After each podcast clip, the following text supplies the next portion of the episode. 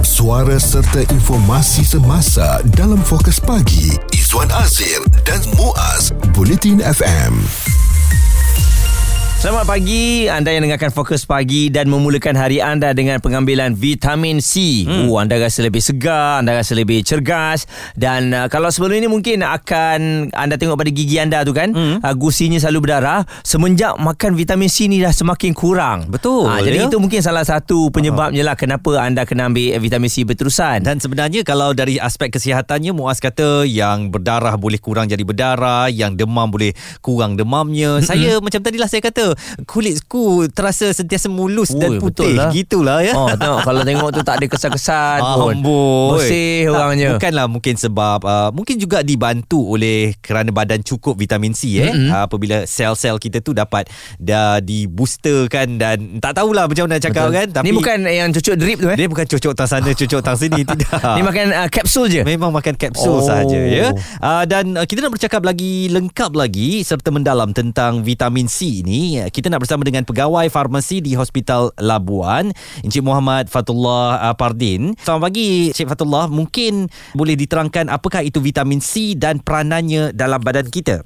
Berkenaan dengan vitamin C kan Encik Izzuan, Encik Muhammad kalau saya dapat kongsikan lah pada pagi ini antara suplemen makanan tambah yang dah famous dah sebenarnya hmm, kan mm, mm. dalam masyarakat kita betul tak betul uh, tapi hmm, tetapi kan persoalannya kan Cik Zah vitamin C itu sebenarnya. Baik, vitamin C ni kalau saya dapat kongsikan nama lain, dia nama saintifik yang selalu kita jumpa dalam suplemen adalah acid ascorbate yang merupakan jenis larut air dan mempunyai peranan yang sangat penting lah kan Cik hmm. kalau saya nak katakan uh, berkenaan dengan vitamin C dalam tubuh badan kita antara yang uh, mudah yang kita kan dia membantu dalam memastikan kelancaran metabolisme dalam badan hmm. serta meningkatkan fungsi imuniti badan hmm. ha, yang menarik juga kan Cik Izzuan saya nak antara uh, kajian saintifik yang telah dilakukan ia juga mempunyai fungsi fisiologi seperti pembentukan kolagen yang mana merupakan ha. suatu asas pembentukan tulang dan otot kita. Ah itu dia. Okay. Uh, betul. Dan kalau saya nak kongsikan lagi satu kan Cik Izzuan, kebanyakannya masyarakat kita ni dah tahu dah vitamin C ni sebagai antioksidan yang mana uh, antioksidan ni penting dalam uh, melindungi sel tubuh badan kita daripada rosak yang disebabkan oleh radikal tadi. Tapi hmm. saya tertarik tadi kan Cik Azwan dengan Cik Muaz ada bertanya berkenaan ada berkatakan berkenaan dengan penyakit yang ada gusi bengkak semua tu kan. Mm-hmm. Itu sebenarnya antara penyakit yang kita panggil sebagai scurvy. Penyakit scurvy ni dia adalah apabila tubuh badan kita kurang vitamin C dan huh? betul Izzuan dan Cik Muaz katakan tadi gusi akan bengkak dan juga mungkin luka tu lambat sembuh. Hmm. Tapi sebenarnya kita jarang dah kan dengar sikit ni sebab bagi saya masyarakat kita sekarang ni dah tahu dah uh, kepentingan penggunaan vitamin C dan memastikan vitamin C ada dalam diet seharian mereka. Hmm, Okey, jadi kalau kita tengok um, sekarang ni dos harian vitamin C yang diperlukan ni sebenarnya berapa mg? Sebab ada yang tulis 1000, ada yang 50 ya. Hmm. Ada yang nak bagi kuat Boleh. kita tambah dua lah 2000. Betul. betul betul. Okey, kalau berkenaan dos ni sebenarnya dos ni berkait rapat dengan kami pegawai farmasi. Kami harian lah kami punya tugas ni untuk memastikan dos adalah diberikan dalam keadaan yang selamat dan mengikut saranan. Tetapi betul ramai yang masih keliru dengan dos vitamin C ni. Semua dengan Cik Zuan katakan yang mana uh, di pasaran ni terlampau banyak. Uh, terlampau banyak kekuatan yang telah dijual di pasaran seperti 200mg, 500mg juga 1000 mg. Hmm. Tetapi berdasarkan saranan kan cerita yang saya nak dapat uh, kongsikan lah pada pagi ini berdasarkan saranan pengambilan nutrien Malaysia uh-huh. ataupun recommended nutrient intake sebenarnya individu dewasa ni hanya memerlukan dalam sekitar 70 mg saja sehari. Oh. Ha, 70 mg saja. Mm-hmm. Dan uh, kalau saya nak cakap, dapat cakapkan pada pagi ni lah, mm. sebenarnya sebanyak dos 200 mg tu secara umum dah cukup dah. Mm. Dan uh, para pagi ni kalau kongsikan ya, uh, Rizwan Cik Muaz, uh, kita ada sediakan dah, Kementerian Kesihatan dah ada sediakan jadual uh, yang berkait rapat dengan dosa harian, yang berkait rapat dengan umur kumpulan lapisan masyarakat. Yang mana tadi saya contoh saya kongsikan berkenaan dengan uh, dos de- uh, dewasa 70 mg tetapi manakala untuk wanita menyusu uh, sedikit keperluannya antara sekitar 120 mg sehari. Dan para pendengar untuk dapatkan maklumat terperinci boleh pergi ke uh, website myhealth.gov uh, yang lebih tepat dan terperinci lah kat situ. Okey, sekejap lagi kita nak sambung perbualan kita dan kita nak tahu bagaimana dan apa yang akan terjadi kalau seseorang itu terlebih banyak pula vitamin C di dalam badan. Kabarnya akan Okey. dibuang melalui air uh, kencing kita dan sebagainya tetapi mungkin Cik Fatullah boleh terangkan sendiri. Anda terus dengarkan kami di mana juga anda berada. Fokus pagi Zuan Azir dan Muaz Bulletin FM. Isu terkini dan berita semasa hanya bersama Izwan Azir dan Muaz Bulletin FM. Fokus pagi Bulletin FM terus dengarkan di mana saja anda berada. Izwan Muaz di sini kita nak bawakan kepada anda kebaikan vitamin C. Hmm. Uh, sebab seperti Izwan katakan dia nampak perubahan kepada kulit dia uh, yang mulus, tulus dan juga kelus. Semuanya ada Kelus lus lus uh, jadi saya pun ambil vitamin C juga. Oh, ya ke? Uh, dia mengekalkan uh, kekuatan ataupun kesihatan badan saya lah. Saya Betul. dapat rasa lah eh. Hmm, dan sebenarnya ketika saya terkena jangkitan Ha. COVID-19 eh, sehari memang saya ambil 2000 mg. Wah Oh, ni mesti Fatullah marah ni. Apa Ini benda kau makan dengan banyak-banyak. nasihat orang lah tu. uh, ada juga yang kata farmasi pun kata tak apa Ha. untuk COVID-19 awak boleh makan 2000 mg sehari. Uh, tetapi itulah saya nak tahu uh, daripada uh, Cik Fatullah sendiri selaku pegawai farmasi di Hospital Labuan ada kebenaran ke kepada dakwaan itu atau sebenarnya uh, kalau kita telan banyak-banyak vitamin C ni sampai 1000 2000 ni uh, lebihan dia tu di dimasukkan ke bahagian mana dalam badan kita? Sebenarnya berkenaan dengan dos harian vitamin C betul ramai yang sebenarnya kita takut keliru kan berkenaan dos seperti yang saya maklumkan awal-awal tu kan Mm-mm. Cik Zuan tapi saya nak tanyalah Cik Zuan dan Cik Muaz pernah tak dengar vitamin C mega dose punya istilah ni Oh, itulah yang banyak-banyak yang ribu ni kan. Betul, okey. Vitamin C megadose ni sebenarnya saya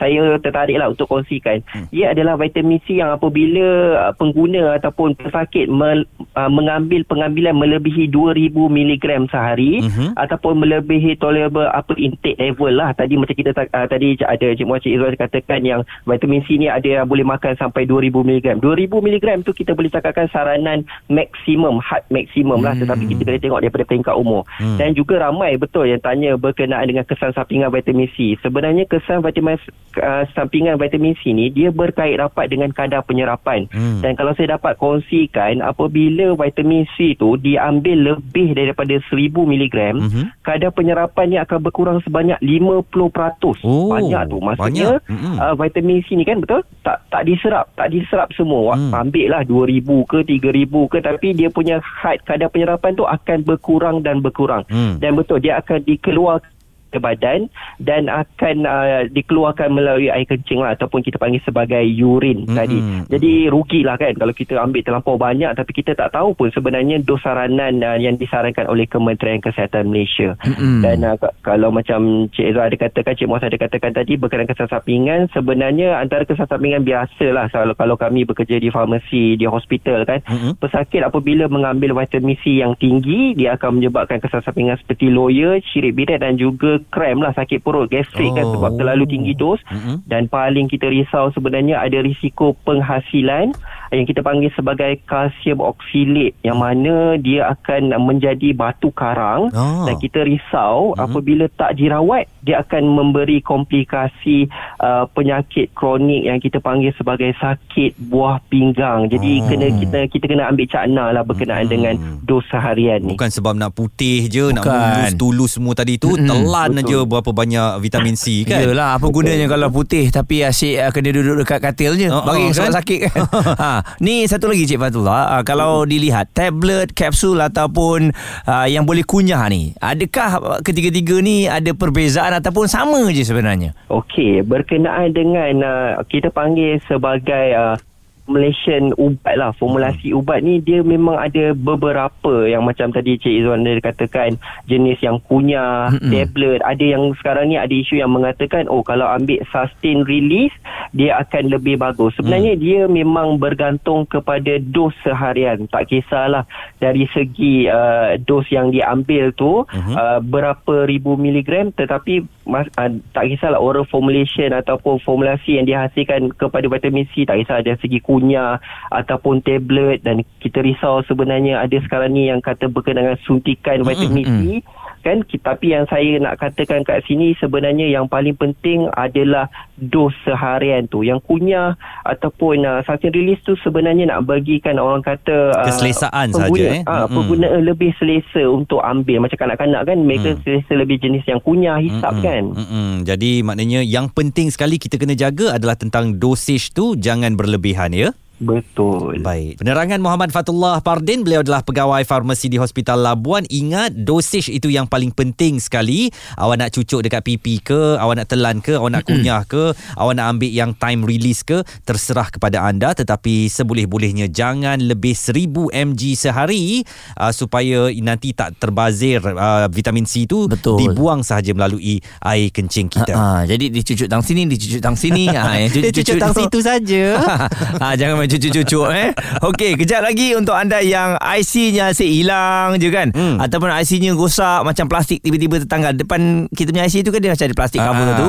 Ha, jadi sekarang ni anda tak payah dah pergi dah Jabatan Pendaftaran Negara. Telefon aja Boleh, eh? Masalah boleh selesai Sekejap Oh. lagi kami kabarkan kepada anda Di Fokus Pagi Bulletin FM Fokus pagi Izwan Azir dan Muaz komited memberikan anda berita dan info terkini Bulletin FM. Selamat pagi di mana juga anda berada. Fokus Pagi Izzuan dan Muaz terus temankan anda Untuk hari ini hari Jumaat 16 Jun 2023 Diharapkan kita nanti selepas um, sarapan pagi sekejap saja lagi eh Tak lupalah kepada ubat-ubatan yang mungkin perlu diambil. Siapa yang ada darah tinggi tu kena ambil ubat darah tinggi. Siapa yang kencing manis pun perlu sentiasa disiplin ubat. Tetapi kepada kita yang masih sihat ini uh, Menjadi suatu kebiasaan sekarang untuk orang makan suplemen Atau ambil suplemen termasuk vitamin C Bagi mengekalkan tahap kesihatan badannya Atau meningkatkan metabolisme Vitamin C ni memang cukup popular lah di kalangan rakyat Malaysia saya rasa sebab uh, vitamin C antara yang mudah didapati dan satu lagi semasa COVID-19 mm-hmm. ramai yang menyatakan untuk mengekalkan kekuatan imun badan kita vitamin C menjadi pilihan. Jadi oleh kerana daripada mula-mula kita tak suka nak ambil vitamin C ni kan mm. uh, lama-lama dah menjadi satu kebiasaan dan kemestian untuk kita termasuklah untuk anak-anak. Dan sebenarnya vitamin C ni boleh kita dapatkan dalam buah-buahan ya. Memang banyak buah-buahan yang kaya dengan vitamin C dan ianya penting untuk tubuh kerana membantu pembentukan elemen-elemen yang berfungsi menguatkan badan.